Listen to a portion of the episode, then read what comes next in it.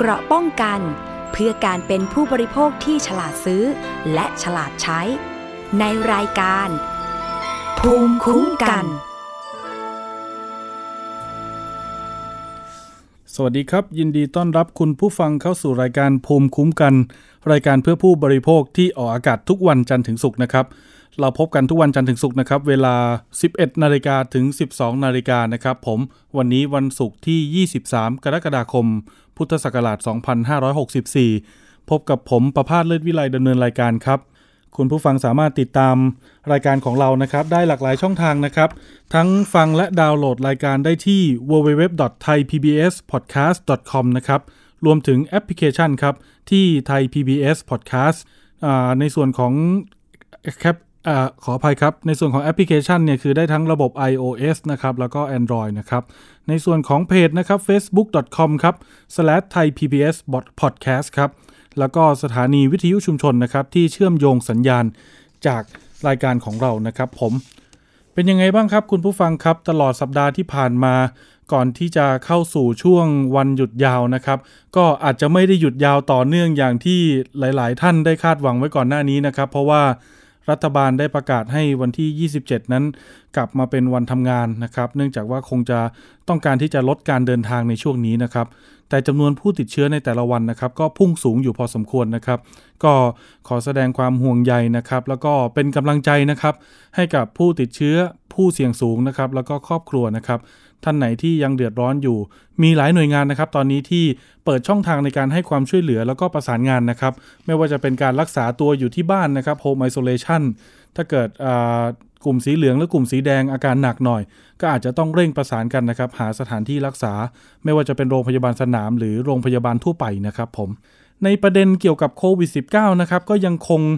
ส่งผลกระทบอย่างต่อเนื่องนะครับ คุณผู้ฟังครับ ตลอดสัปดาห์ที่ผ่านมานั้นผมได้พยายามติดตามข้อมูลนะครับ ที่เกี่ยวข้องในแง่มุมกับผู้บริโภคของเรานะครับ ก็จะเป็นทั้งเกี่ยวกับเรื่องการซื้อสินค้านะครับ รวมถึงการจ่ายเงินเพื่อซื้อบริการต่างๆนะครับ ในส่วนของบริการส่วนหนึ่งก็ที่ใกล้ตัวที่สุดนะครับก็คือสถานศึกษานะครับ ก็นับว่าเป็น เป็นหน่วยงานที่ให้บริการนะครับ แต่เป็นการให้บริการในด้านการให้ทักษะให้ความรู้แก่ลูกหลานของเรานะครับ ก็มีข่าวดีนะครับสำหรับผู้ปกครองนะครับไล่เรียงกันตั้งแต่ช่วงประมาณวันอังคารที่ 21 กรกฎาคมที่คณะรัฐมนตรีได้มีการประชุมกันนะครับ ก็มีการพูดคุยนะครับ เกี่ยวกับเรื่องนี้แล้วก็มีความคืบหน้าออกมา จากเสียงเรียกร้องที่สะท้อนมาจากผู้ปกครองนะครับ ว่าตอนนี้ เด็กๆเนี่ยตั้งแต่จริง ๆ แล้วตั้งแต่ปี 2563 นะครับ ปีที่แล้วที่เริ่มมีการระบาดของโควิดเนี่ยก็ต้องเรียนอยู่ที่บ้านใช่ไหมครับ แล้วก็หลายๆ โรงเรียนก็เลือกที่จะให้เรียนออนไลน์ รวมถึงตอนนี้นะครับและลอกล่าสุดเนี่ยในพื้นที่ระบาดเข้มงวดและสูงสุดนะครับ พื้นที่สีแดงเข้มเนี่ยก็ต้องเรียนกันที่บ้านนะครับ เรียนผ่านระบบออนไลน์ ก็หลายท่านก็ตั้งข้อสังเกตนะครับว่า เอ๊ะแล้วอย่างนี้ค่าเทอมนะครับค่าการศึกษาต่างๆเนี่ยโดยเฉพาะในส่วนของโรงเรียนเอกชนรวมถึงมหาวิทยาลัยนะครับจะมีการประกาศลดหรือลดราคา เพื่อแบ่งเบาภาระให้แก่ผู้ปกครองบ้างหรือไม่นะครับคืบหน้าล่าสุดก็คือในส่วนของคณะรัฐมนตรีนะครับก็มีการประชุมกันนะครับแล้วก็มีการพูดคุยถึงเรื่องนี้ แล้วก็ออกคำสั่งนะครับให้ทางกระทรวงศึกษาธิการนะครับ ไปศึกษาครับเกี่ยวกับเรื่องแนวทางในการที่จะลดภาระค่าใช้จ่ายนะครับ ในการเรียนรู้ในการศึกษานะครับ ให้กับผู้ปกครอง โดยเฉพาะในช่วงสถานการณ์โควิด คือตอนนี้เลยนะครับ มาตรการเหล่านี้นะครับจะครอบคลุมโรงเรียนในสังกัด ถ้าในส่วนของกระทรวงศึกษานะครับชั้นอนุบาล ชั้นประถม ชั้นมัธยมนะครับก็จะเป็นสำนักงานคณะกรรมการการศึกษาขั้นพื้นฐานนะครับหรือที่รู้จักกันก็คือสพทนะครับในส่วนของสายอาชีพก็จะเป็นสำนักงานคณะกรรมการการอาชีวศึกษานะครับสอเสือออ่างสอสารานะครับสออสนะครับในส่วนของโรงเรียนเอกชนนะครับ ก็จะเป็นสำนักงานคณะกรรมการส่งเสริมการศึกษาเอกชนนะครับ รวมถึงโรงเรียนในสังกัดของท้องถิ่นนะครับ เช่น ในสังกัดของกทม แล้วก็อบจอบตและเทศบาลต่างๆนะครับโดยหน่วยงานต่างๆ เหล่านี้นะครับจะต้องไปศึกษาครับ แล้วก็หาหลักเกณฑ์แนวทางที่เหมาะสมนะครับ สรุปรวบรวมครับให้กระทรวงศึกษาธิการนะครับ เสนอเข้าที่ประชุมคณะรัฐมนตรี ภายในวันอังคารที่ 27 กรกฎาคมนี้นะครับ เพื่อที่จะได้รับหลักการแล้วมีมติเห็นชอบ ออกมาเป็นคำสั่ง ประเด็นนี้ต้องติดตามนะครับคุณผู้ฟังครับว่าคอรมอเนี่ยถ้าเกิดเข้าวาระไปแล้วในวันที่ 27 กรกฎาเนี่ยจะพิจารณาออกมาเป็นคำสั่งไปยังโรงเรียนหรือสถานศึกษาโดยตรง หรือจะเป็นการขอความร่วมมือนะครับ เพราะว่าคำที่ใช้ในประกาศนั้นจะแตกต่างกันคำสั่งคือยังไงก็ต้องลด แต่ถ้าเป็นการขอความร่วมมือก็อาจจะลดหรือไม่ลดก็ได้นะครับ ฉะนั้นเนี่ยก็ต้องดูตรงส่วนนี้เป็นสำคัญด้วย สำหรับมาตรการในการช่วยเหลือนักเรียนครูและผู้ปกครองนะครับ หลักการในเบื้องต้นเนี่ยจะกำหนดให้กระทรวงศึกษานะครับ พิจารณาที่จะช่วยเหลือทุกกลุ่มนะครับ โดยเฉพาะเกี่ยวกับเรื่องสถานศึกษาที่ช่วงนี้อาจจะต้องมีการพักชำระค่าเทอมนะครับ หรือขยายเวลาให้กับผู้ปกครองนะครับ กระทรวงศึกษาก็ต้องเข้าไปดูในส่วนนี้ด้วยนะครับ เพื่อให้ผู้ประกอบการสถานศึกษานั้นยังพอที่จะดำเนิน กิจการดำเนินงานนั้นต่อไปได้นะครับในส่วนของงบประมาณนะครับก็จะใช้งบกลางจากรัฐบาลนะครับ ในส่วนอีกส่วนหนึ่งครับก็จะเป็นเด็กโตขึ้นมาหน่อยนะครับ ในกลุ่มของนักศึกษากระทรวงการอุดมศึกษานะครับ ก็เห็นชอบในหลักการนะครับว่าจะหาลือกับหน่วยงานที่เกี่ยวข้องเกี่ยวกับเรื่องการลดค่าเรียนเหมือนกันนะครับ ทั้งในระดับปริญญาตรีนะครับ ภาคบัณฑิตศึกษา ทั้งภาคปกติ ภาคพิเศษ ภาคสมทบนะครับ ทั้งในส่วนของมหาวิทยาลัยของรัฐและเอกชนนะครับ ปัจจุบันเนี่ยถ้าเกิดของรัฐเนี่ยจะอยู่ในกำกับอยู่ประมาณ 35 แห่งนะครับ ก็ในสัดส่วนนี้จะมีนักศึกษาอยู่ประมาณเกือบ 1 ล้านคนครับ ถ้าเป็นมหาวิทยาลัยราชพัฒมี 38 แห่ง กลุ่มนี้จะมีนักศึกษาอยู่ประมาณราวๆ4 0 0 0 0 0 คนนะครับในกลุ่มของอเทคโนโลยีราชมงคลนะครับทั่วประเทศมี 9 แห่งกลุ่มนี้มีประมาณกว่า 1 3 0 0 0 0 คน นะครับแล้วก็มีสถาบันวิทยาลัยชุมชนนะครับ มีอุดมศึกษาเอกชนอีกนะครับ ก็รวมๆแล้วเนี่ยอีกประมาณเกือบ 3 0 0แสนคนนะครับ ฉะนั้นการลดเนี่ยจะลดยังไงนะครับ ลดค่าเรียนลดค่าธรรมเนียมการศึกษานะครับ ในส่วนที่ไม่เกิน 50,000 บาทนะครับ ก็จะลดค่าเล่าเรียนค่าธรรมเนียมการศึกษาเนี่ยร้อยละ 50 คือครึ่งครึ่งไปเลยนะครับ ในส่วนที่เกินตั้งแต่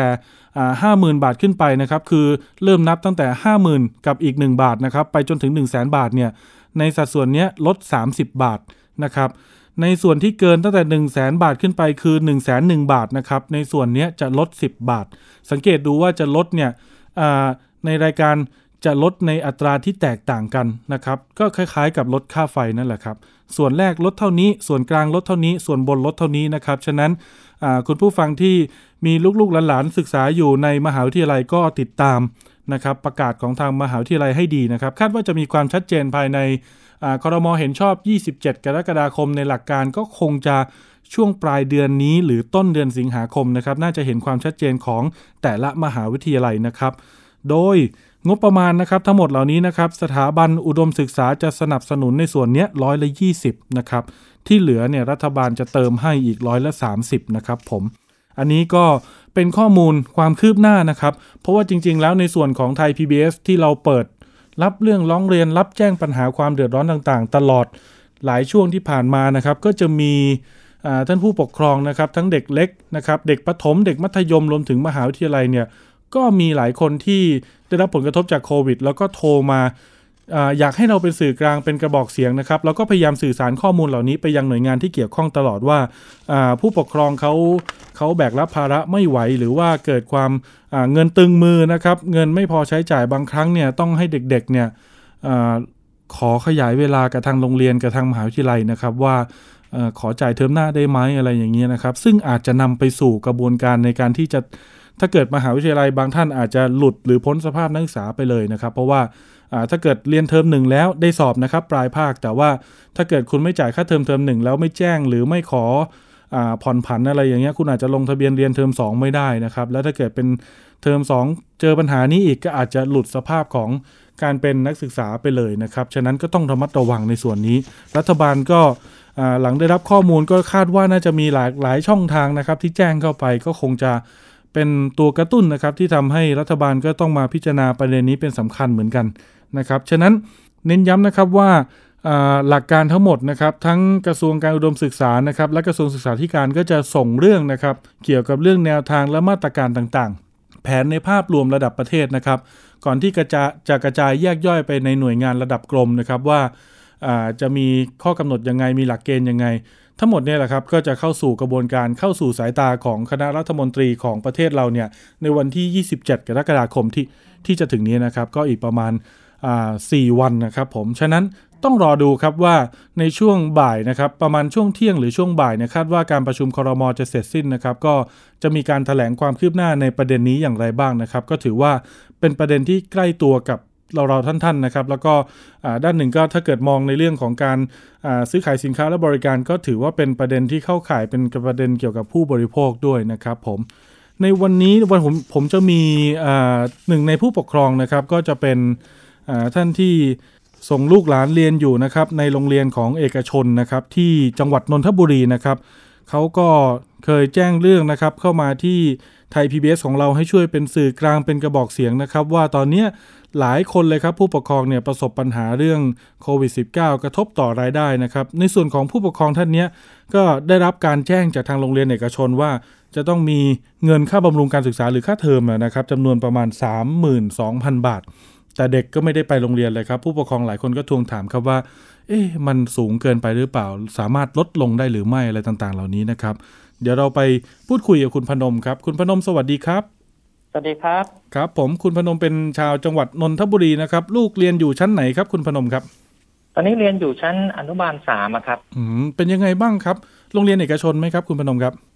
ช่ครับ ตอนนี้เรียนอยู่ที่โรงเรียนเอกชนนะครับที่อำเภอเมืองนะครับ ครับ ผมเป็นไงบ้างครับ ในส่วนของค่าใช้จ่ายต่างๆ ต่อเทอมเนี่ย ถ้าเกิดเป็นปกติลูกเรียนอยู่อนุบาลสามต้องจ่ายค่าอะไรบ้างประมาณเท่าไหร่ฮะ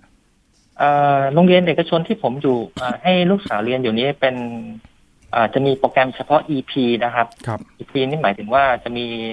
ครูต่างประเทศอสอนอยู่สองคนนะครับครับก็เทอมหนึ่งตกประมาณค่าเทอมค่าบำรุงการศึกษาอย่างเดียว ไม่รวม ไม่รวมค่าหนังสือแล้วก็ค่าอื่นๆก็เดือนเทอมละสามหมื่นสองพันบาทสามหมื่นสองพันบาท ระดับอนุบาลสามนะครับ อืมใช่ครับครับอนุบาลหนึ่งถึงอนุบาลสามก็เก็บเก็บในเลทเดียวกันก็คือสามหมื่นสองพันบาทนะครับครับ ผมอยากแยกเป็นประเด็นค่าเทอมสำหรับปีการศึกษา 2563 เทอมสองกับปีการศึกษา 2564 เทอมหนึ่งได้ครับ เอ่อสำหรับเทอมสองเนี่ย ก็ทางผู้ปกครองก็ได้มีการคุยกับทางโรงเรียนว่าเนื่องจากเรียนไม่เต็ม หมายถึงว่าเรียนที่โรงเรียนไม่ไม่ไม่เต็มเทอมนะครับ ครับ ก็มีส่วนที่มาเรียนที่บ้านบ้าง ก็อยากจะขอค่าลดหย่อนค่าเทอมหรือขอให้ทางโรงเรียนได้คืนในบางส่วนนะครับ ในส่วนนี้ทางโรงเรียนก็ได้ให้ให้ส่วนที่คืนมาก็หักเฉพาะค่าค่าอาหารกลางวันไปนะครับ ครับ ก็ มีผู้ครองแย้งว่าน่าจะมีค่าส่วนอื่นด้วยเพราะอย่างเช่นค่าน้ำค่าไฟค่าเก็บขยะอะไรพวกนี้ทางโรงเรียนก็น่าจะสามารถลดลงไปได้ครับ อันนี้ทางโรงเรียนเขาให้เขาอ้างว่าผู้บริหารอนุมัติให้เพียงเท่านี้นะครับ อันนี้ก็ถือว่ามันผ่านไปแล้วเพราะเพราะว่าจ่ายไปแล้ว อันนี้สำหรับปีการศึกษา 2564 เทอมหนึ่งทางโรงเรียนได้แจ้งมาว่าต้องเก็บเต็มนะฮะ32,000 บาท เทอมหนึ่งปี 64 นี่คือ ตั้งแต่เดือนไหนถึงเดือนไหนครับคุณพนมครับเพิ่งเรียนเมื่อต้นเดือนนี้ครับ แล้วก็ประกาศเก็บต้นเดือนเดือนต้นเดือนกรกฎาเนี่ยครับ อืม ต้นเดือนกรกฎาคมก็ประมาณ4เดือนใช่ไหมครับ เทอมหนึ่งใช่ครับ อืม ก็จะไปจบประมาณตุลาครับ ตอนนี้ก็ยังไม่ทราบว่าถึงถึงเดือนเดือนเดือนไหนนะครับ เพราะว่ามีการเลื่อนการศึกษาออกไปนะครับ แต่คือก็ตั้งแต่เปิดนี่คือ ลูกก็ยังอยู่ที่บ้านเรียนออนไลน์อยู่ตลอด ใช่ใช่ครับ อืมครับ ผมยังเรียนออนไลน์อยู่ครับค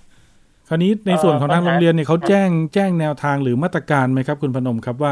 โอ้โห ไม่ไม่ได้สอนในที่ตั้งแบบนี้เนี่ยเรียนผ่านออนไลน์เนี่ย มีการแจ้งหรือผ่อนผันให้กับผู้ปกครองอย่างไรบ้างครับ ก็ไม่มีเลยครับ ในส่วนนี้ทางผู้ปกครองก็เลยแย้งกลับไปว่า เนี่ย ตอนนี้ลูกยังเรียนออนไลน์อยู่เลยทำไมมาเก็บจำนวนเต็มครับ คือผู้ปกครองเดือดร้อนกันไปหมด ก็เลยแต่ละก็มีคือในโรงเรียนเนี่ยครับ ก็จะมีจัดตั้งกลุ่มก ลุ่มไลน์ของผู้ปกครองในแต่ละห้อง ผู้ปกครองแต่ละคนก็แย้งเข้าไปจนผู้บริหารโรงเรียนบอกว่าก็รับปากว่าจะลองกลับไปทบทวนดูใหม่ว่าจะลดให้กี่เปอร์เซ็นต์อะไรเงี้ยเขาจะตอบกลับมาอีกประมาณ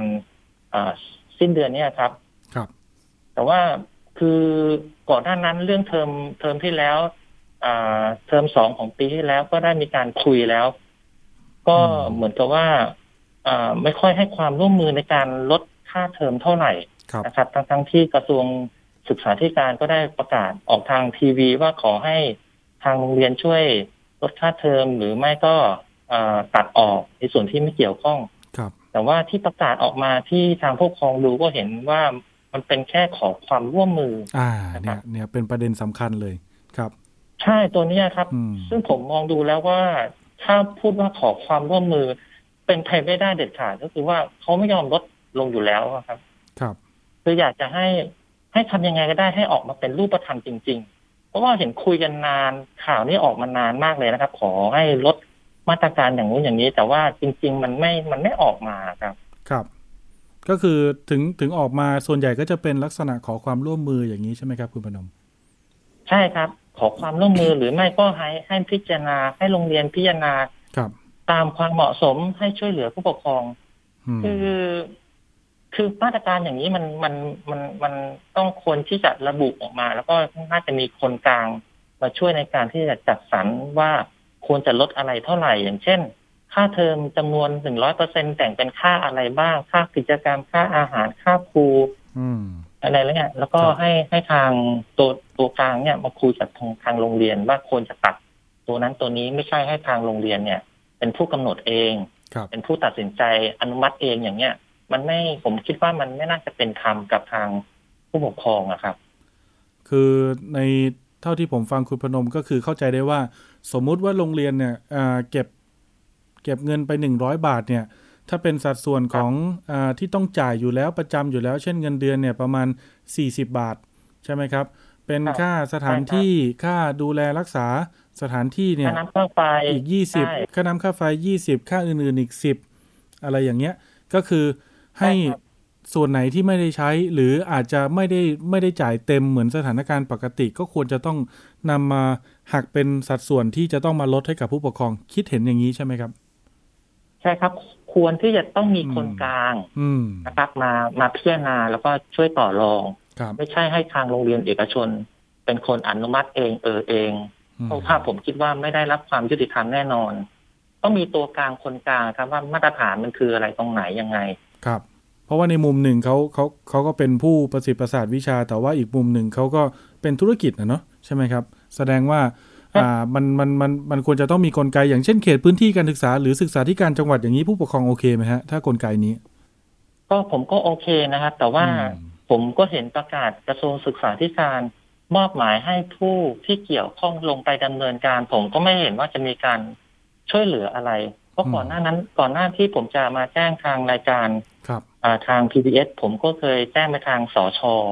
สชก็บอกว่าเขาไม่ได้มีอำนาจให้แจ้งไปทางกระทรวงศึกษาธิการ ผมก็โทรไปหากระทรวงศึกษาธิการ ก็ตอนนี้ผมก็ไม่ทราบว่าจะเป็นยังไงครัเขาบคงได้รับการร้องเรียนเยอะขึ้นก็เลย ก็เลยออกทีวีมา แต่ผมยังไม่เห็นว่าเป็นรูปธรรมยังไงนะครับ ครับ คืออยากให้เห็นเป็นรูปธรรมจริง ๆ ไม่อยากให้เห็นเป็นมาตรการมาตรการแต่มันไม่ทำอะไรไม่ได้ไม่เห็นมีอะไร ดีดีขึ้นมาเลยครับ คือถ้าเกิดสั่งออกมาเป็นมาตรการก็ควรจะใช้คำว่าสั่งไปเลย หรือกำหนดไปเลยใช่ไหมครับ ถ้าเกิดในใจของผู้ปกครองตอนนี้ ใช่ครับถูกต้องครับแต่เมื่ออืมในเมื่อสั่งไปแล้วก็จะต้องมีปัญหาแล้วแต่นี่โรงเรียนเขาไม่ยอมครับนี่โรงเรียนไม่ยอมก็ คือจะลดเท่าไหร่อะ ความพอดีมันอยู่ตรงไหนความยุติธรรมแล้วก็เอ่อมันอยู่ตรงไหนใครจะเป็นคนตัดสินใจ ตรงนี้ก็ต้องจะต้องมีปัญหาอีกแน่นอนเลย อืม แสดงว่าก็ใช่ไหมครับ กลไกนี้เอ่อ ปัญหานี้น่าจะเป็นกลไกของคนกลางน่าจะหาจุดเหมาะสมได้ดีกว่า ใช่ครับนี่สั่งให้เป็นลดลดเท่าไหร่ล่ะ โรงเรียนเขาก็คิดว่าจะลดเท่าไหร่อะ ฉันจะลดให้อย่างร้อยหนึ่งฉันจะลดให้สามบาทลดให้ห้าบาทครับแต่ผู้ปกครองบอกว่าโอ้คุณน่าจะลดสักสามสิบเปอร์เซ็นอย่างเงี้ย ความพอดีมันอยู่ที่ไหน ใครจะเป็นคนตัดสินใจใช่ไหมครับครับ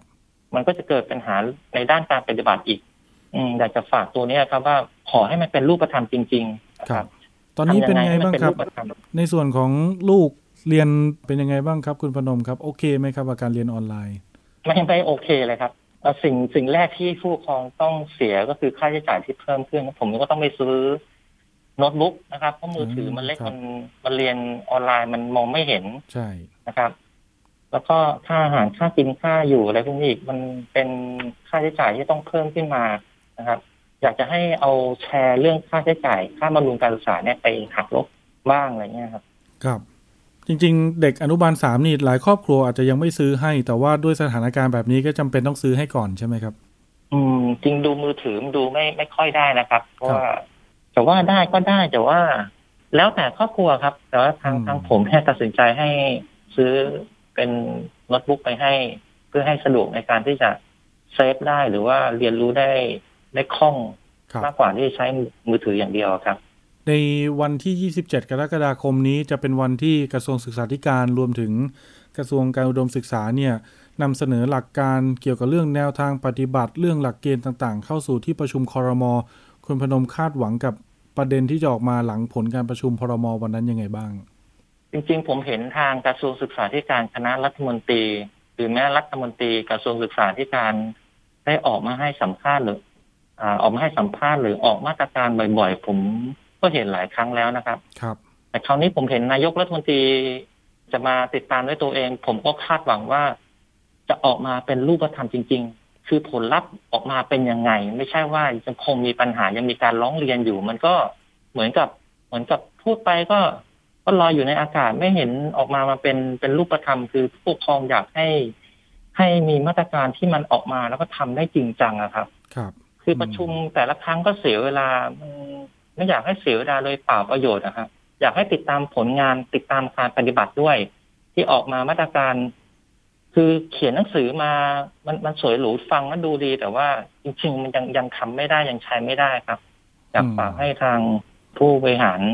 กระทรวงสายการหรือว่าคณะรัฐมนตรีช่วยช่วยตามตัวนี้ด้วยครับ ตรงประเด็นเลยก็คือขอชัด ๆ ไปเลย ใช่ไหมครับว่าอ่า สั่งก็คือสั่งชัดๆแล้วก็ปฏิบัติทำจริงได้ครับ ไม่ไม่พูดว่าออกมาตรการมาตรการอะไรต่างๆ มาตรการคืออะไรหนึ่งสองสามใครปฏิบัติ ใครเป็นคนทำทำอย่างไรนะครับ ผมอยากให้ระบุไปเลยนะครับ ว่าทำอย่างไรครับ ต้องบังคับนะครับ ไม่ใช่ขอความร่วมมืออย่าอย่าพูดว่าขอความร่วมมือ ออกมาเป็นหนึ่งสองสามเลยครับว่าต้องทำอย่างไรบ้างยังไงทางฝ่ายและโรงเรียนใครเป็นคนรับผิดชอบ โรงเรียนรัฐก็ ของรัฐโรงเรียนเอกชนก็น่าจะเป็นสอชอโรงเรียนนะครับแยกแยกแยกแต่ละหน่วยงานอยู่แล้วครับที่จะต้องรับผิดชอบก็ขอให้ลงไปดูแลแล้วก็ทำจริงๆนะครับ ครับผม เป็นกำลังใจให้นะครับ คุณพนมครับ แล้วก็หวังว่าเราจะผ่านสถานการณ์นี้ดีขึ้นในเร็ววันเร็วคืนนี้นะครับ ประเทศไทยของเรานะครับ ผมก็ระมัดระวังรักษาสุขภาพด้วยนะครับ ครับขอบคุณมากครับ ขอให้ ให้มีผลทางปฏิบัติในทางที่ดีครับ เราจะพยายามติดตามข่าวสารและหาความคืบหน้ามามานำเสนออย่างต่อเนื่องนะครับ ผม ครับ ขอบคุณมากครับ ขอบคุณครับ สวัสดีครับ ครับสวัสดีครับ ครับนี่นะครับ คุณผู้ฟังครับนี่ก็เป็นหนึ่งใน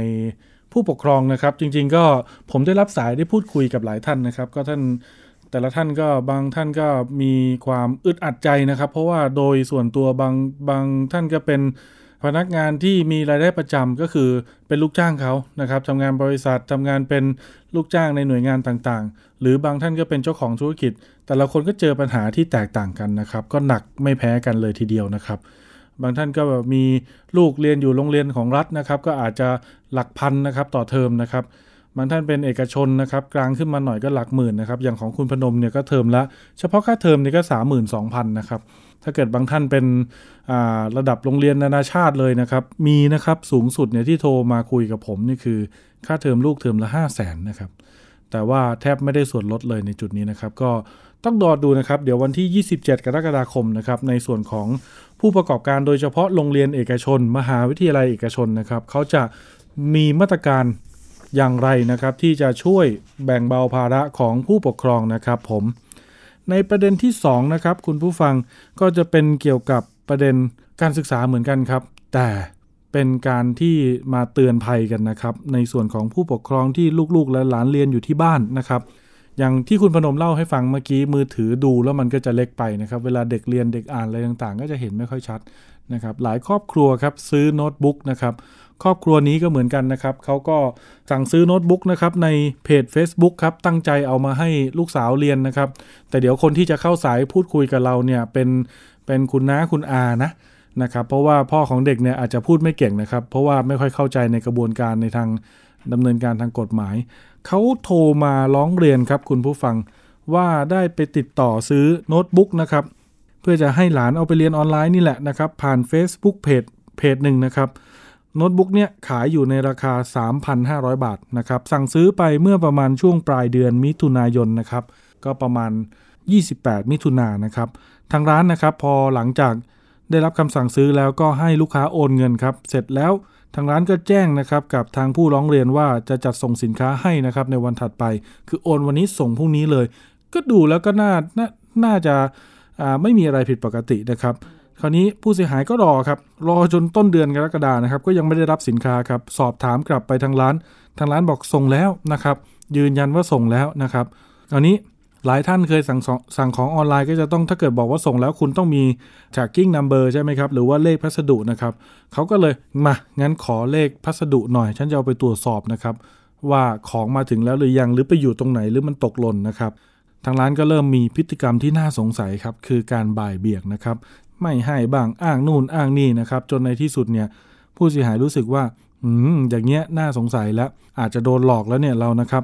ก็เลยลองเอาชื่อนะครับ ชื่อของคนที่เป็นเจ้าของบัญชีของร้านเนี่ยนะครับ คือโอนเงินไปที่บัญชีของบุคคล เอาไปเซิร์ชดูใน Google นะครับ ก็พบว่าชื่อนี้นะครับ ถูกกล่าวขานอยู่ในเว็บไซต์ต่างๆนะครับ ที่เกี่ยวกับเตือนภัยเกี่ยวกับผู้ที่สั่งซื้อของออนไลน์แล้วจ่ายเงินไปแล้วไม่ได้รับของอะไรเงี้ยนะครับ ผม ก็พบว่าชื่อนี้มีคนหลายคนออกมาเตือนเลยครับว่าเป็นบุคคลที่มีพฤติกรรมต้องสงสัยนะครับ ตั้งข้อสังเกตว่าอาจจะขายของแล้วไม่ได้ส่งของให้ตามเวลานะครับ ประเด็นนี้ก็จริง ๆ แล้วมีหลายท่านนะครับ ที่ก่อนหน้านี้เคยสั่งของออนไลน์เนาะเพราะว่าทำงานอยู่ที่บ้านใช่ไหมครับ work from home สั่งซื้อสินค้าซื้ออะไรต่างๆนะครับ ผ่านทางแอปก็ดีทางเพจก็ดีนะครับ แนะนำในเบื้องต้นในระหว่างที่เรารอสายของผู้เสียหายท่านนี้นะครับว่า 1คือสิ่งที่คุณผู้ฟังต้องทำนะครับ ตรวจสอบแหล่งที่มาก่อนนะครับ ตรวจสอบแหล่งที่มาก่อนว่า เพจนั้นร้านค้านั้นดูมีความน่าเชื่อถือหรือไม่นะครับ ดูง่ายๆครับ ดูรูปภาพที่เขาถ่ายนะครับ ดูลักษณะการสื่อสารว่าเขาสื่อสารเหมือนพ่อค้าแม่ค้าปกติทั่วไปหรือไม่นะครับ ร้านมีความน่าเชื่อถือไหมแล้วก็อีกอย่างหนึ่งก็คือถ้าเกิดเป็น Facebook นะครับลองเข้าไปดู หรือถ้าเป็นเว็บไซต์ก็ไปดูในรีวิวนะครับถ้า Facebook ไปดูในคอมเมนต์นะครับว่า ลูกค้าหลาย ๆ คนเนี่ยมาโพสต์รีวิวยังไงบ้าง ส่งของช้าส่งของเร็วได้รับของจริงของสภาพเป็นยังไงบ้างอะไรเงี้ยนะครับ แล้วเขาเป็นที่พึงพอใจมากขนาดไหน ถ้าเกิดมีการลบคอมเมนต์ออกล่ะ แล้วฉันจะไปดูยังไงนะครับคำถามนี้อาจจะเกิดขึ้นใช่ไหมครับ ก็ลองไปดูครับว่าเพจที่เข้ามาคอมเมนต์ในด้านดีๆ ต่างๆเนี่ยเป็นเพจที่มีตัวตนไหมนะครับหรือมีความเกี่ยวโยง มีความเชื่อมโยงอะไรกับทาง ร้านค้าหรือเจ้าของสินค้าหรือเปล่านะครับ ตรงนี้ก็จะช่วยเป็นสิ่งยืนยันให้ท่านได้ว่า ร้านค้านี้มีความน่าเชื่อถือไหมลูกค้าสั่งแล้วจะได้ของไหมนะครับ เดี๋ยวเราไปคุยกับคุณมนนะครับ จากนครพนมนะครับ ผู้เสียหายท่านนี้สวัสดีครับคุณมนครับ สวัสดีค่ะ ครับผมคุณมนครับในส่วนของการสั่งซื้อโน้ตบุ๊กนี่คือ ไปสั่งยังไงครับแล้วจะไปติดต่อเขาได้ยังไงครับเพจนี้อ๋อตอนที่สั่งใช่ไหมคะ ก็คือสั่งผ่านผ่านเฟซบุ๊กไปอะค่ะ ครับ ทางคุณมนเป็นคนสั่งเองไหมครับรู้ว่าเป็นญาติที่สั่งไป เป็นแฟนค่ะ เป็นแฟนแฟนก็คือสามีนี่แหละค่ะเขาพี่ชายเขาอะค่ะ ให้ให้ฝากซื้ออะค่ะเขาโอนเงินมาให้ฝากซื้อ เพราะว่าเขาซื้อแบบผ่านพวกนี้ไม่เป็นนะคะเขาก็เลยให้แฟนคือซึ่งเป็นน้องชายอะค่ะ ครับ ก็คือไปซื้อให้ เพราะว่าเครื่องคอมเครื่องเก่าที่ที่บ้านเขาที่ที่ลูกเขาดูออนไลน์อะค่ะ มันเสีย ครับเขาไม่เสีย น้องน้องหลานนะคะเขาก็เลย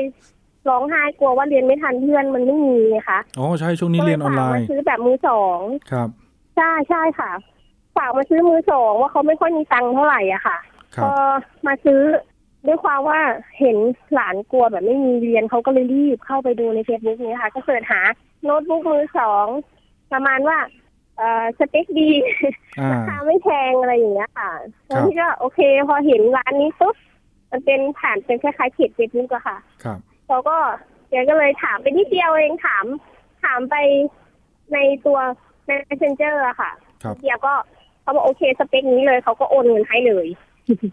ซึ่งแบบรีบร้อนเกินไปอะค่ะ พอโอนเงินแล้วคนเนี้ยเรารอมาประมาณสักเกือบอาทิตย์หนึ่งก็ไปทวงถามเขาว่าเอ๊ะทำไมของยังไม่ถึงเลย แล้วทำไมถึงโอส่งมาหรือยังเขาก็บอกว่า ส่งมาแล้วครับอะไรเงี้ยเดี๋ยวเช็คอ่าพัสดุให้เราเราก็เลย ขอเลขพัสดุไปเขาก็บ่ายเบี่ยงแบบ เดี๋ยวให้แฟนเช็คให้อะไรอย่างเงี้ยค่ะสุดท้ายก็คือเราก็พยายามถามแล้วเขาก็บอกเหมือนบ่ายเบี่ยงมาตลอดอะค่ะ แล้วตอนนี้ยังติดต่อกันได้ไหมครับ ร้านค้านี้ยังเปิดอยู่ไหมครับ ช่วงแรกยังติดต่อได้ค่ะเขายังถ้าถ้าเราดูในในเพจเขาอะค่ะ ก็คือเขายังหลอกต่อไปอะค่ะคือเขายังหลอกคนอื่นอะคนอื่นที่เขาสนใจ ไอ้ที่เราเคยเขียนเข้าไปใน ในเพจเขาเขาลบออกหมดเลย แล้วเขาก็ยังหลอกคนเหมือนเดิมนี่ดูเหมือนเขาก็ไม่ได้กลัวเลยอะค่ะ คือเพจเพจที่เขาขายของอยู่เนี่ย ก็ยังคงอยู่แล้วก็ยังขายของอยู่ใช่ถูกค่ะ เราก็เลยลองให้แบบพี่สาวเขาลองเข้าไปคุยเขาก็ยังคุยจะขายของเนี่ยเหมือนเดิมอะค่ะซึ่งเพจเขาก็เราเพิ่งมารู้เพราะว่าเราไปเช็คชื่อจากจากในเน็ตอะค่ะ เราไปเช็คดูว่าไอ้ชื่อที่เราโอนเงินไปเนี่ย มันเคยโดนแบ็คลิสต์ด้วยอยู่ประมาณสักสองสองสองสามรายชื่อเนี่ยค่ะ ก็คือเรารู้ว่าอ๋อโดนโกงแน่ ๆ เลย บัญชีปลายทางที่โอนเงินไปเนี่ยคือขึ้นต้นด้วยทอทงใช่ไหมครับ ชื่อนี้ ใช่ใช่ค่ะนี่ผมก็อยู่ในหน้าเว็บไซต์ในหลาย ๆ เว็บใน Google นี่ก็คือ โอ้นี่ก็มีโพสต์เตือนกันหลายเจ้าเหมือนกันนะครับ นี่ก็ไปขายโน้ตบุ๊กเนี่ยสี่พันห้าร้อยบาท ค่ะ บางคนโดนห้าหกพันอย่างเงี้ยค่ะ แต่สำหรับของเราคือ เราก็มีเงินน้อยอยู่แล้วอะแล้วแบบเราก็รีบซื้อเพื่อให้หลานเขาได้เรียนออนไลน์เพราะยุคนี้คือยังไงก็คือต้องมีให้ถึงจะไม่มีเงินก็ต้องพยายามหาให้อย่างเงี้ยสุดท้ายมันโดนโกงอะก็เสียใจอยู่เหมือนกันนะคะ คุณผู้ฟังครับนี่ผมผมผมดูพฤติการนะครับ ในการส่งข้อความชักจูงใจลูกค้าให้โอนเงินซื้อสินค้านี่ รูปสินค้าเนี่ยที่ถ่ายเนี่ยมักจะวางบัตรประชาชนของเขาคู่ไปด้วย อย่างโน้ตบุ๊กที่ขาย 4,500 บาทนี่เวลาเขาถ่ายรูปส่งลูกค้านี่เขาก็วางบัตรประชาชนของของชื่อเดียวกับบัญชีธนาคารวางไว้แล้วก็ถ่ายติดมาด้วยใช่ไหมครับ ของของของคุณมนนี่ตอนเขาส่งรูปมาก็แบบนี้ไหมครับ ใช่ค่ะ นี่ถ่ายเขาก็แต่ว่าของของเราคือมันจะอีกบัญชีหนึ่งมันจะมีเหมือนของเขาเหมือนเขาเปิดไว้ธนาคารเดียวกัน แต่ว่าเลขบัญชีไม่เหมือนกันนะคะจะใช้ชื่อเดียวกัน แสดงว่าอาจจะเปิดไว้สองบัญชีสามบัญชีอะไรก็แล้วแต่ ประมาณนี้ ใช่ค่ะ ใช่ หลังเกิดปัญหานี่คือเป็นไงครับ ไปแจ้งความกับคุณตำรวจ ตอนแรกเราคุยกับเขาก่อนนะคะ ว่า จะให้เรายังไงบอกว่าเขาก็ยังพอจะคุยกับเราอยู่อะค่ะเขาบอกว่าพี่เดี๋ยวเขาจะเราบอกว่าถ้าเกิดว่ายังไม่ไม่โอนตังคืนเนี้ย เราจะไปแจ้งความนะคะอะไรเงี้ยเขาก็บอกว่าภาพเดียวผมอะเหมือนเหมือนแค่เขาเรียกว่ารับปากแต่ไม่ทำอะค่ะ เราก็เลยไปแจ้งความไว้ที่สพเมืองนครพนมอะค่ะ ตำรวจรับแจ้งความแล้วนะครับ รับแล้วค่ะ ไปแจ้งเมื่อประมาณวันไหนครับ คุณมนพอดีว่ามันผ่านมาประมาณสักอาทิตย์อาทิตย์สองอาทิตย์ได้แล้วค่ะวันดีจำไม่ได้อ๋อไม่เป็นไรนี่เดี๋ยวผมเดี๋ยวผมดูในบันทึกประจำวัน ใช่ใช่เพราะว่าส่งไปให้อยู่ค่ะ แต่ว่าจำวันไม่ได้ วันที่ห้ากรกฎาคมใช่ไหมครับ อ่าใช่ค่ะค่ะ อืมก็คือไปแจ้งไว้แล้วตอนนี้ก็ผ่านมาประมาณเกือบจะยี่สิบวันนะครับ สอบปากคำหรือยังครับ ไม่มีไม่มีความก็ ได้วันที่ไปแจ้งวันเดียวเลยค่ะ ต่อมาก็คือยังไม่ได้รับเรื่องอะไรอีกเลย อ๋อร้อยเวรยังไม่ได้ติดต่อมาเนาะใช่ใช่ค่ะ ก็คือไม่ได้ติดต่ออะไรมาอีกเลยอ๋อโอเคครับไม่เป็นไรครับเรายังเห็นเขาแบบโกงโกงคนอยู่เหมือนเดิมอะเขาก็ไม่ได้กลัวหรือว่าสลดในที่เขาแบบทำกับคนอื่นเลยอะค่ะ คืออธิบายกับคุณมนแล้วคุณผู้ฟังอย่างนี้นะครับ คือ ผมผมก็ได้คุยกับพี่ๆตำรวจหลายท่านนะครับอาอาจจะไม่ได้ใช่โรงพักนี้นะครับ อาจจะเป็นท่านอื่นหรือว่า ระดับหัวหน้าหน่วยนะครับ ก็ช่วงนี้ปฏิบัติงานก็ยากพอสมควรครับ เวลาบางทีคือถ้าเกิดชาวบ้านมา ถ้าเกิดว่ามากันเยอะๆมากันหลายคนบางทีตำรวจก็กลัวเหมือนกันกลัวโควิดเหมือนกันก็ต้องปรับรูปแบบการทำงาน บางครั้งอาจจะต้องมีการขยายเวลาในการที่จะสอบปากคำอะไรเงี้ยนะครับ เพื่อลดไม่ให้ประชาชนมารวมกันเยอะๆในวันเดียวนะครับ เดี๋ยวยังไงเดี๋ยวทางทางรายการจะประสานงานกับทางผู้กองให้นะครับ ว่าตอนนี้คดีอยู่ในขั้นตอนไหนแล้วมีแผนดำเนินการยังไงบ้างเนาะ ได้ได้ค่ะ ตอนนี้หลานเป็นยังไงครับ เรียนได้ใช้โน้ตบุ๊กหรือมีอุปกรณ์ใช้หรือยัง เราก็เลยก็เราก็คือต้องคือเราเป็นคนผิดนะคะ เราก็เลยต้องแบบหาตังไปซื้อให้อ้าวเหรอครับไปคืนให้เขาค่ะก่อน เรื่องคดีเราก็คือเป็นคดีของเราไปก่อนอย่างเงี้ยค่ะเพราะว่าถ้าน้องเขาไม่มีไม่ไม่ไม่มีโน้ตบุ๊กคือเขาไม่มีใช้ค่ะ ซ่อมมันก็ยังแบบ คือ ใช้ยังไม่ดีมันเหมือนเหมือนเมนบอร์ดมันจะพังหรืออะไรอย่างนี้แหละค่ะเห็นที่เขาบอกนะคะ เราก็เลยต้องแบบพยายามหาซื้อนั่นแหละ ก็คือซื้อที่ตัวถูกกว่านิดนึง แล้วก็ส่งไปให้หลานใช้ก่อนนะคะ เพื่อให้เรียนให้ทันเพื่อน เราก็สงสารเขาสงสารตัวเองด้วยค่ะอ๋อก็คือซื้อไหนๆเราก็อยู่ในปัญหานี้แล้วเราก็ออกตังค์ให้เลย แล้วเราก็ยอมเป็นผู้เสียหายให้เองเลย ใช่ค่ะเพราะว่าคือเราก็สงสารทางบ้านเขาบ้านเขาไม่ค่อยมีมีเงินด้วย เราก็ไม่ค่อยมีอะค่ะ แต่ก็พยายามหา เพราะว่าไม่งั้นน้องเขาเขาเรียนไม่ได้เขาก็แบบเหมือนเขาเขาเครียดอะค่ะ เพราะว่าเหมือนเดี๋ยวเรียนไม่ทันเพื่อนครูก็ต้องสั่งการบ้านทุกวันอย่างเงี้ยค่ะ เราก็เลยต้องแบบแทนไปก่อนอย่างเงี้ยค่ะ แสดงว่าในส่วนของนครพนมตอนนี้ก็คือ เรียนออนไลน์เหมือนกับจังหวัดอื่น ๆเลย ใช่ค่ะนครพนมก็เหมือนกัน ก็คือไม่ได้ไปโรงเรียนเลยใช่ไหมครับ เรียนออนไลน์อย่างเดียว ใช่ใช่ค่ะ หลานโตหรือยังครับชั้นชั้นไหนแล้วสำคัญมากเลยตอนนี้โน้ตบุ๊กหาซื้อยากด้วยนะครับ เพราะว่ามันนำบางบางยี่ห้อก็ไม่ได้นำเข้าเนาะใช่ไหมครับ บางยี่ห้อที่คุณภาพดีหน่อยราคาถูกหน่อยก็นำเข้ามาก็ไม่ได้ก็ติดเกี่ยวกับเรื่องการขนส่งการเดินทางอีกเนาะค่ะใช่ค่ะ อืม ประเด็นนี้นะครับคุณมนครับคุณผู้ฟังครับผมได้เอาข้อมูลนะครับ คือเนื่องจากว่าพอดีวันนี้อาจารย์นักกฎหมายท่านติดภารกิจนะครับ อาจจะไม่ได้เข้าสายโฟนอิน อธิบายกับทางคุณผู้ฟังและคุณมนด้วยตัวเอง แต่ได้ให้ข้อมูลโดยสรุปนะครับ ให้ผมมาให้เป็นความรู้นะครับ และเป็นเกราะป้องกัน หรือเป็นแนวทางให้ท่านได้ศึกษาไว้นะครับหนึ่งก็คือมิจฉาชีพเหล่านี้นะครับ บางครั้ง ที่เราเจอจะมีอยู่2ออย่างนะครับ ก็คือใช้บัญชีของคนอื่น ก็คือไปจ้างเปิด หรือไปขโมยเอกสารคนอื่นไปเปิดเนาะหรือเดี๋ยวนี้หลังๆ พบเยอะเหมือนกันก็คือใช้บัญชีของตัวเอง ใช้บัตรประชาชนตัวเอง คือพูดง่ายๆว่า ใช้ชื่อจริงนามสกุลจริง ใช้หน้าจริงเลยนะครับ ไม่ได้กลัวเลยนะครับ สาเหตุอาจจะเป็นเพราะว่า 1 ก็คือ ถ้าเกิดมีปัญหาโดนแจ้งความดำเนินคดี ลักษณะแบบนี้ในทางกฎหมายอาจารย์ท่านแนะนำว่า เป็นความผิดช่อโกง นะครับเข้าข่ายองค์ประกอบความผิดเป็นช่อโกง แต่เป็นความผิดต่อส่วนตัวครับคราวนี้ถ้าเกิดผู้เสียหายรู้ตัวแล้วว่าถูกหลอกแล้วไม่แจ้งความภายใน 90 วัน หลังจากนั้นจะไปแจ้งก็แจ้งความเอาผิดตังอาญาก็ไม่ได้แล้ว ฉะนั้นถ้าเกิดคุณเสียหายถูกหลอกลักษณะนี้ต้องรีบแจ้งความภายใน 90 วัน หรือประมาณ 3 เดือนนะครับ แต่อย่ารอให้มันครบ 3 เดือนเลยครับ ถ้ารู้แล้วก็รีบไปแจ้งเลย แจ้งความก็ต้องแจ้งว่าเพื่อดำเนินคดีนะครับ เพื่อที่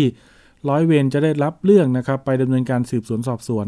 แต่บางท่านไม่รู้นะครับ ไปแล้วคุณตำรวจก็รับแจ้งเป็นลงบันทึกประจำวันเฉยๆคุณกลับมาบ้านนี่คือทางตำรวจเขาก็ไม่ได้สืบสวนสอบสวนต่อนะมันก็เหมือนเป็นการแจ้งเอาไว้บันทึกไว้ว่าเหมือนบัตรประชาชนชั้นหายสมุดบัญชีธนาคารชั้นหายนะครับก็คือไปแจ้งเฉยๆฉะนั้นถ้ากรณีแบบนี้ไปแจ้งต้องแจ้งบอกว่า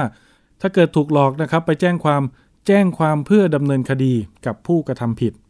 นะครับอย่างเงี้ยตำรวจถึงจะสอบปากคำถึงจะตามตัวคนร้าย ถึงจะติดตามเงินว่าไปที่ไหนบ้างนะครับ แล้วก็ในส่วนของกระบวนการโอเค ช่วงนี้อาจจะล่าช้าหน่อยนะครับ ก็เดี๋ยวทาง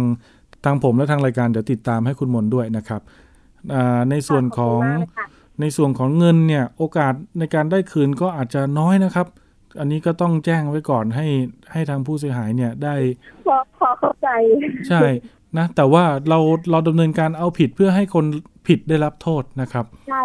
ไม่งั้นเดี๋ยวเขาก็จะไปหลอกคนอื่นอีกเนาะแล้วก็หลอกคนอื่นต่อใช่ค่ะ ยิ่งแต่เพิ่มความเสียหายมากขึ้นมากขึ้นมากขึ้นใช่ไหมครับ วันหนึ่งเขาอาจจะวนมาหลอกเราอีกเป็นแสนเป็นล้านก็ได้ เพราะว่าเขาทำแล้วเขาไม่ได้ถูกลงโทษเนาะเขาอาจจะไม่ได้รู้สึกว่ามันผิดก็ได้นะครับใช่อืม แต่กรณีแบบนี้ถ้าเกิดว่าเขาคืนเงินให้คุณมนยอมถอนแจ้งความไหมถามก่อนที่จริงไม่อะค่ะ แต่ว่าเราเราไม่อยู่แล้วค่ะ เพราะว่าเราคืออยากจะให้ คือไม่อยากให้คนอื่นโดนเหมือนเราบ้างอะค่ะเขาบางคนเขาไม่มีเงินเดี๋ยวเราแบบนิดๆหน่อยๆมันก็คือว่าเงินนะครับก็ตอนแรกคือถ้าเขาคืนให้เราก็คือยังจะดำเนินคดีต่อครับค่ะเพราะว่านี่นี่นี่ก็เป็นจุดอ่อนหนึ่งนะครับ เกี่ยวกับเรื่องอคดีความผิดต่อส่วนตัวเนาะคือไม่ไม่ไม่เรียกว่าจุดอ่อนดีกว่า เรียกว่าเป็นจุดทางเลือกตัดสินใจดีกว่านะครับ เพราะว่าคดีลักษณะแบบนี้ถ้าเกิดว่าชดเชยชดใช้กันแล้วเนี่ยก็ทาง ผู้แจ้งความก็อาจจะมีสิทธิ์ในการถอนแจ้งความได้นะครับ ซึ่งส่วนใหญ่แล้วถ้าเกิดว่า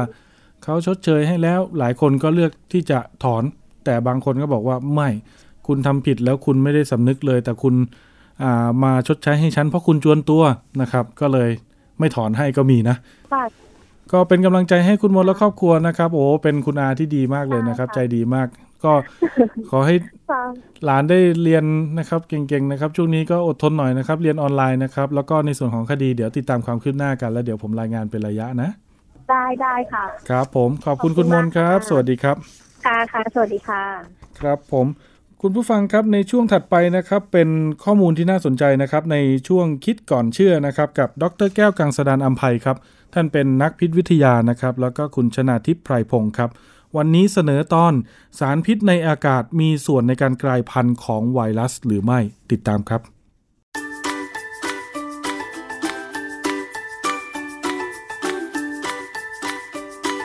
ช่วงคิดก่อนเชื่อ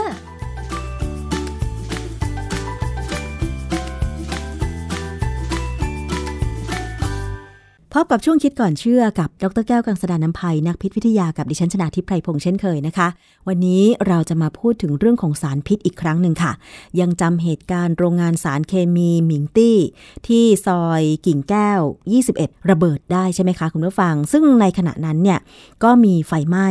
แล้วมีสารสไตรีนโมโนเมอร์นี่แหละนะคะ ฟุ้งกระจายออกมาจนทำให้คนแถวนั้นเนี่ยนะคะ ต้องอพยพออกจากพื้นที่ เพราะว่าเกรงว่าจะได้รับอันตรายจากสารสไตรีนโมโนเมอร์นะคะ แล้วก็มีคุณผู้ฟังของเราค่ะ ที่ติดตามรายการภูมิคุ้มกัน ได้คอมเมนต์มานะคะ สอบถามมาทาง Facebook ของไทย PBS Podcast ว่าสารสไตรีนโมโนเมอร์เนี่ย มีส่วนเพิ่มในการกลายพันธุ์ของเชื้อซาโควี2หรือโควิด -19 ให้เร็วขึ้นหรือไม่ ซึ่งเรื่องนี้ก็น่าสนใจมากเลยนะคะ เพราะฉะนั้นเราจะมาฟังในส่วนของวิชาการค่ะว่า ถ้ามันจะ มีส่วนเพิ่มในการกลายพันธุ์ของเชื้อโควิด -19 จริงเนี่ยแล้วมันจะอันตรายมากขนาดไหน อาจารย์แก้วคะเรื่องนี้เป็นยังไงคะ ความจริงเรื่องนี้ที่มีผู้ฟังถามเนี่ยเป็นเป็นการตั้งคำถามที่ฉลาดมากแล้วก็มันมันมีอะไรบางอย่างที่บางทีเราก็คิดไม่ถึงนะผู้ฟังเขาฟังไปเรื่อยๆแล้วเขาคิดถึง จริง ๆ แล้วตอนนี้มันมีงานวิจัยพอสมควรแล้วที่บอกว่า pollution หรือมลพิษเนี่ย มีผลกับการกลายพันธุ์ของซาโควี2นะฮะประเดี๋ยวสักวันหนึ่งผมจะคุยเรื่องนี้ชัดๆอีกทีหนึ่งตอนนี้กำลังรวมรวบรวมข้อมูลอยู่นะฮะแต่ว่าในกรณีของสไตรีนโมโนเมอร์เนี่ยความที่เราก็รู้อยู่แล้วว่าสไตรีนโมโนเมอร์เนี่ยเป็นสารก่อมะเร็ง แล้วก็เป็นสารก่อกลายพันธุ์ด้วย เพราะฉะนั้นสารตัวเนี้ยถ้ามันเกิดจับพลัดจับผลูไปเจอกับเจ้าไวรัส SARS-CoV-2เนี่ยมันอาจจะเร่งให้มีการกลายพันธุ์เร็วขึ้นก็ได้ เพราะว่าไวรัส ตัวเนี้ยเป็นไวรัสที่กลายพันธุ์ค่อนข้างไวพอสมควรเออมีข้อมูลที่หนึ่งที่ผมยังยังไม่พูดลึกนะ มีคนเขาพบว่าความจริงแล้วไวรัสตัวเนี้ยมันมี proof reading คือมีระบบที่จะตรวจสอบว่าการแบ่ง RNA ที่เป็นนิวคลีอิกแอซิดเนี่ยเพิ่มปริมาณเนี่ยเขามีระบบ proof ซึ่งคือการตรวจสอบว่าผิดถูกยังไง แต่บังเอิญ พันธุกรรมที่จะสร้างระบบตรวจสอบของมันเนี่ยกลายพันธุ์ง่ายมากค่ะ เพราะฉะนั้นระบบตรวจสอบมันก็เลยไม่ได้เรื่อง คือระบบเนี่ยจะคอยดูว่าเวลาเขาเพิ่มปริมาณกรดนิวคลีอิกเพื่อสร้างไวรัสใหม่เนี่ย มันถูกไหม แต่บังเอิญที่ว่าระบบตรวจสอบได้กลายพันธุ์ง่าย ก็เลยกลายเป็นทำให้การกลายพันธุ์ทั้งโดยรวมเนี่ย มันเกิดขึ้นมากกว่าปกตินะฮะ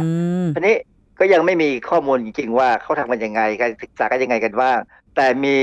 บทความหนึ่ง ซึ่งเป็นบทความที่นักวิทยาศาสตร์กลุ่มหนึ่ง จากอิตาลี อิรัก เยเมน รัสเซีย ลิบยา ปากีสถาน และสหรัฐอเมริกา ไม่น่าเชื่อว่านักวิทยาศาสตร์กลุ่มนี้มารวมกันได้ยังไงนะ เพราะว่าหลายประเทศนี่มันก็ค่อนข้างจะไม่ถูกกันอะะแต่ว่าเข้ามาร่วมกันคิดและเสนอแนวงานวิจัย เพื่อศึกษาว่ามลพิษในอากาศนั้น มีผลหรือไม่ต่อการกลายพันธุ์ที่เกิดอย่างต่อเนื่องของซาโควี2นะบทความนี้ชื่อ COVID-19 New Variant and Air Pollution Relationship How Airborne Mutagen Agent Can Act on Genoma Viruses Expression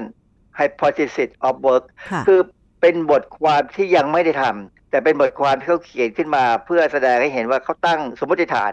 ว่าจะทำอะไรนะฮะบทความนี้ตีพิมพ์ในวารสารชื่อ International Journal of Clinical Virology ปี 2021 นี่แหละนะฮะเขาเสนอข้อมูลพื้นฐานเกี่ยวกับการเตรียมการวิจัยเลยเขาเขาบอกว่าอย่างนี้เขาบอกว่ามันมีข้อน่าสังเกตว่าเมืองใหญ่ของทางยุโรปเนี่ยที่มีการระบาดของ SARS-CoV-2อย่างหนักเนี่ยนะและมีสายพันธุ์ที่กลายพันธุ์เนี่ยเช่นเมือง Porto Alegre ของบราซิลนะฮะแล้วก็เมือง บางเมืองทางตะวันตกเฉียงใต้ของเยอรมันเนี่ยเมื่อเก็บตัวอย่างอากาศไปวิเคราะห์ฤทธิ์ก่อกลายพันธุ์ ที่เป็นองค์ประกอบอยู่ในอากาศเนี่ยนะด้วยวิธี Ames test พบว่ามีฤทธิ์ก่อกลายพันธุ์แบบที่ไม่ต้องการเอนไซม์กระตุ้นให้ออกฤทธิ์คือผมอธิบายนิดหนึ่งคือ M test เนี่ยเป็นการทดสอบว่าอะไรต่ออะไรเนี่ยเป็นสารก่อกลายพันธุ์หรือไม่ที่สมัยที่ผมยังสอนหนังสืออยู่เนี่ยผมมีนักศึกษาหลายสิบคนเลยที่ทำ วิธีการนี้นะฮะมันเป็นวิธีการมาตรฐานระดับโลกที่แนะนำกันให้ใช้นะฮะใช้แบคทีเรียที่สายพันธุ์พิเศษ เป็นซามโมเนล่าสายพันธุ์พิเศษ คือถ้าเราเอาตัวอย่างใส่ลงไปเนี่ย ถ้ามันกลายพันธุ์ให้เราเห็นเนี่ยมันมีวิธีการดูว่ากลายพันธุ์หรือไม่กลายพันธุ์นะเขามีวิธีทดสอบ ถ้ากลายพันธุ์เนี่ยโดยใส่ลงไปแล้วกลายพันธุ์เห็นเลยเนี่ยเขาถือว่าเป็นสารพิษก่อกลายพันธุ์แบบที่ไม่ต้องการเอนไซม์กระตุ้นค่ะแต่ว่าบางอย่างเนี่ยเราต้องใช้เอนไซม์จากตับผสมลงไปด้วย เราสกัดเอนไซม์ออกมาจากตับหนูใส่ลงไป มันก็จะเป็นสารก่อกลายพันธุ์อีกแบบหนึ่งที่ว่าถ้าเข้าไปในร่างกายมนุษย์แล้ว หรือสัตว์ที่เป็นสัตว์เลือดอุ่นเนี่ยจะต้องไปที่ตับก่อนเพื่อมีการกระตุ้น หรืออาจจะไปที่ปอดก็ได้ก็กระตุ้นได้อะไรเงี้ยนะเพราะฉะนั้นก็บอกว่าสารพิษที่อยู่ในอากาศของเมืองใหญ่ ๆ ที่มีการระบาดของซาโควิด2หรือโควิด -19 เนี่ยจะเป็นเป็นเมืองที่มีอากาศ ซึ่งมีสารก่อกลายพันธุ์แบบที่เป็นพวก มีไนโตรเจนออกไซด์เข้าไปไปเกี่ยวข้อง ไนโตรเจนออกไซด์เนี่ยมันก็ออกมากับท่อไอเสียนะแล้วบางครั้งมันออกมาพร้อมกับสาร PAH มันก็จะกลายเป็นสารไนโตร PAH nitro polycyclic aromatic hydrocarbon ซึ่งสารพวกนี้เป็นสารก่อกลายพันธุ์ชนิด แบบเราเรียกว่าเป็นแบบตรง คือไม่ต้องการเอนไซม์นะฮะในในงานวิจัยลูกศิษย์ผมหลายคนเนี่ยเราทำตัวนี้เยอะค่อนข้างเยอะเลย เราเห็นเลยว่ามันขึ้นได้ยังไงเออคือไนโตรเจนออกไซด์ หรือว่าแม้กระทั่งไนเตรตไนไตรต์เนี่ยนะถ้ามันอยู่ในสภาพที่ว่องไวแล้วเนี่ย มันทำปฏิกิริยาทำให้สารเคมีที่ไม่ได้ก่อกลายพันธุ์เนี่ย กลายเป็นสารก่อกลายพันธุ์ได้เยอะมากสารอะไรก็ตามที่มีชื่อทางเคมีคำว่าไนโตรขึ้นมาเนี่ยนะเช่นไนโตรฟูแลนซึ่งเป็นสารที่เขาใช้ในการเลี้ยงกุ้งในอะไรเนี่ย สารพวกนี้เป็นสารก่อกลายพันธุ์ทั้งนั้นเลยฮะเพราะฉะนั้นเขาถึงห้ามใช้ไนโตรฟูแลน ในบ่อกุ้งแล้ว เพราะมันเป็นสารก่อกลายพันธุ์ดังนั้นเนี่ยจากหลักฐานพวกเนี่ยเขาก็เลยมองต่อไปที่จะทำการวิจัยว่าเมืองใหญ่ ๆ ซึ่งมีมลพิษจากรถยนต์เนี่ยซาโควีทูมันจะระบาดเยอะไหมมันมีการกลายพันธุ์เยอะไหม ซึ่งเขาจะพยายามดูความสัมพันธ์กันนะจากงานวิจัยที่อาจารย์อธิบายมาเข้าใจง่าย ๆ อย่างนี้ได้ไหมคะว่า ถ้าสมมติว่าเเมืองไหนมีควันพิษ แล้วก็มีโรงงานอุตสาหกรรมอะไรเยอะๆเนี่ยสารในควันพิษเหล่านั้นเนี่ยนะคะมันจะยิ่งไปส่งเสริม ให้มีการระบาดของเชื้อไวรัสมากยิ่งขึ้นอย่างนี้เหรอคะอาจารย์คือ สารพิษเป็นสารก่อกลายพันธุ์ แล้วถ้าเกิดว่ามันไปจับกับตัวไวรัส หรือไวรัสได้รับสารเหล่านั้น จะยิ่งทำให้ไวรัสแพร่กระจาย แล้วก็กลายพันธุ์ได้รวดเร็วยิ่งขึ้นอย่างนี้เหรอคะมันจะไปเสริมกำลังกันเหรอคะคือผมกำลังมองว่าสิ่งที่เขาคาดก็คือว่าถ้าคน ติดเชื้อใช่ไหมฮะค่ะแล้วได้สารพิษพวกนี้จากอากาศเข้าไปด้วย มันก็คงจะไปเจอกันในเซลล์ของเราแหละนะเซลล์ของคนที่ติดเชื้อค่ะเพราะฉะนั้นโอกาสที่มันจะกลายพันธุ์คือการกลายพันธุ์ของไวรัสเนี่ยบางครั้งกลายพันธุ์ไปแล้ว มันอาจจะหมดสภาพอาจจะน็อกไปเลยก็ได้ เราจะเห็นว่าการกลายพันธุ์ของไอ้เจ้าซาโควิทูเนี่ยมันตอนเนี้ยมันค่อนข้างไว แล้วก็มีการติดเชื้อที่ง่ายขึ้น ไม่แสดงอาการด้วยต่างหาก อะไรอย่างเงี้ยนะซึ่งอันเนี้ย เขาก็เลยพยายามมองดูว่าโอกาสที่เกิดเนี่ยมันเกิดขึ้นในเมืองใหญ่ที่มีมลพิษเยอะไหม ซึ่งถามว่าถ้าเรามามองเมืองเมืองเมืองไทยเนี่ยนะกรุงเทพเราเนี่ยมลพิษเยอะไหมเยอะบังเอิญบังเอิญที่วันนี้ที่เราสัมภาษณ์เนี่ยเมื่อคืนฝนตก ผมดูสภาพอากาศ โอ้โห กรุงเทพและปริมณฑลนี่สีฟ้าใสแจ๋วสวยมากเลย สภาพอากาศเขาระบุว่าดีมาก ผมก็เออ มันก็เลยไปสอดคล้องว่าเราล็อกดาวน์ด้วยมั้ง เพราะฉะนั้นตอนเนี้ย มีแนวโน้มว่าเราอาจจะดีขึ้น การกลายพันธุ์อาจจะน้อยลง แต่ว่าถ้าสมมติคนเริ่มไม่สนใจแล้วไม่ไม่อะไรไม่กังวลแล้ว เริ่มออกมาเริ่มมาพ่นควันพิษกันในถนนอีก คือเราเราไม่ได้สนใจเรื่องควันพิษมานานพอสมควรนะนะเพราะว่าเรามัวแต่ไปตกใจกับโควิด -19 เนี่ยคือเราต้องสนใจเรื่องนี้คือยังไงก็ตามเนี่ยไอ้เรื่องมลพิษเนี่ยอากาศจะต้องจัดการให้ได้คือ ผมยังไม่เห็นมีรัฐบาลไหนออกมา มาฟันธงเลยว่าตัวเองจะจัดการเรื่องนี้ให้ให้จบให้ได้ วิธีจัดการให้จบมันมีง่าย ๆ ไม่ไรไม่กี่อย่างหรอกคือทำให้ระบบการขนส่ง ระบบการเคลื่อนที่ของเราเนี่ยเป็นระบบที่สะอาด อุดหนุนการเปลี่ยนระบบเครื่องยนต์ซะก็จบไปเป็นรถไฟฟ้าให้หมด ซึ่งมันทำได้รถไฟฟ้าเนี่ยอย่างประเทศทางยุโรปเนี่ยนะเขามีบางประเทศแล้วอะที่เขาเริ่มแม้กระทั่งรถขนส่งใหญ่ๆเนี่ยก็เป็นรถไฟฟ้า เพราะเขามองเห็น ว่าการมีมลพิษในอากาศเนี่ยมันทำให้ไวรัสทำให้อะไรต่ออะไรเนี่ยกลายพันธุ์และถ้ากลายพันธุ์ไปในแง่ไม่ดีเนี่ย ประชาชนเดือดร้อน อืมค่ะ บทความที่อาจารย์ยกมาเนี่ย คือเขาตั้งสมมุติฐานแล้วก็บอกเอาไว้ก่อนว่าเขาจะศึกษาเรื่องอะไร ในขณะนี้เขาเริ่มศึกษาหรือยังคะเขาตีพิมพ์บทความนี้ปี 2021 เพราะฉะนั้นผมก็ว่าคงปีสองปีเนื่องจากว่า เข้าใจว่าจะเป็นการศึกษาระหว่างหลาย ๆ ประเทศรวมกันช่วยกันทำเนี่ยนะก็คงต้องมานั่งดูการอีกทีหนึ่งก็ต้องมีการเก็บข้อมูลด้วยคือ ความจริงเนี่ยพัดผมจำไม่ผิดในสมัยก่อน เมื่อสักสองสามปีที่แล้วเนี่ยอเมริกาก็ทำในหลายรัฐนะแล้วก็ก็เห็นมีผลแต่ว่าอันนั้นเขาไม่ได้ดูซาโควีทูมันยังไม่ได้ระบาด แต่เขาก็ดูการการกลายพันธุ์ของเชื้ออื่นๆ ในหลาย ๆ รัฐ ซึ่งมีมลพิษเหมือนกัน แต่ว่าผมยังตามหาบทความนั้นยังไม่เจอเก็บไว้ไหนไม่รู้ เพราะฉะนั้นอาจารย์ช่วยสรุปเรื่องนี้หน่อยค่ะว่า ถ้าสมมติว่ามีเชื้อไวรัสซาโควี2ระบาดหนักอยู่ แล้วคนได้รับเข้าไป ประกอบกับอยู่ในพื้นที่ที่มีมลพิษทางอากาศ มี ท่อไอเสียรถยนต์ มีควันพิษจากโรงงานอุตสาหกรรมต่างๆ มากมายตรงนี้คือนอกจากจะทำให้คนที่เจ็บป่วยอาการไม่ดีขึ้นอันเนื่องมาจากการหายใจก็ไม่สะดวกแล้วเนี่ยนะคะ ซึ่งตรงนี้มันจะต้องมีการระมัดระวังอะไรอีกบ้างคะอาจารย์ คือเราต้องพยายามอย่าสัมผัสกับฝุ่นละอองหรือสารพิษที่อยู่ในฝุ่นละอองของอากาศเรา โดยเฉพาะถนนเนี่ยถนนใหญ่ๆเนี่ยที่มีการจราจรที่แออัดเนี่ยจะมีสารพิษเยอะ คือถ้าช่วงไหนที่มีลมมีฝนเราก็จะไม่มีปัญหา แต่ช่วงไหนที่อากาศมันอับไปเลยเงี้ยคือไม่เคลื่อนที่นิ่งอยู่เนี่ย เราเคยมีอากาศแบบนี้เมื่อเดือนเมษาพฤษภาเนี่ยนะซึ่งอันนั้นน่ากลัวนะฮะเพราะฉะนั้นก็พยายามระวังปีนี้ค่อนข้างดีนะที่ว่าทางเหนือยังไม่มีปัญหาเรื่องไฟป่าเรื่องมลพิษเรื่องพีเอ็ม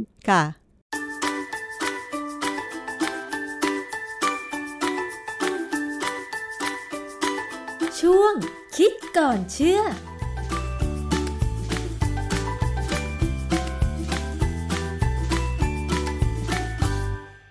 ครับทั้งหมดนี้ก็เป็นเนื้อหาสาระที่เรานำมาฝากให้คุณผู้ฟังนะครับ ได้ฟังเป็น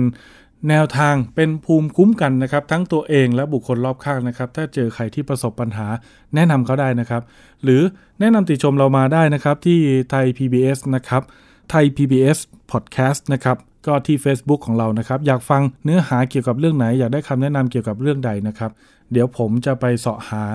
ไปขอความรู้จากหน่วยงานจากท่านผู้เชี่ยวชาญนะครับ ในประเด็นที่เกี่ยวกับผู้บริโภคมานำเสนอแก่ท่านครับผม วันนี้ลาไปก่อนครับ ขอบคุณครับ สวัสดีครับ ติดตามรายการได้ที่ www.thaipbspodcast.com แอปพลิเคชัน Thai PBS Podcast หรือฟังผ่านแอปพลิเคชัน Podcast ของ iOS Google Podcast Android Podbean SoundCloud และ Spotify ติดตามความเคลื่อนไหวของรายการและแสดงความคิดเห็น โดยกดถูกใจที่ facebook.com/thaipbspodcast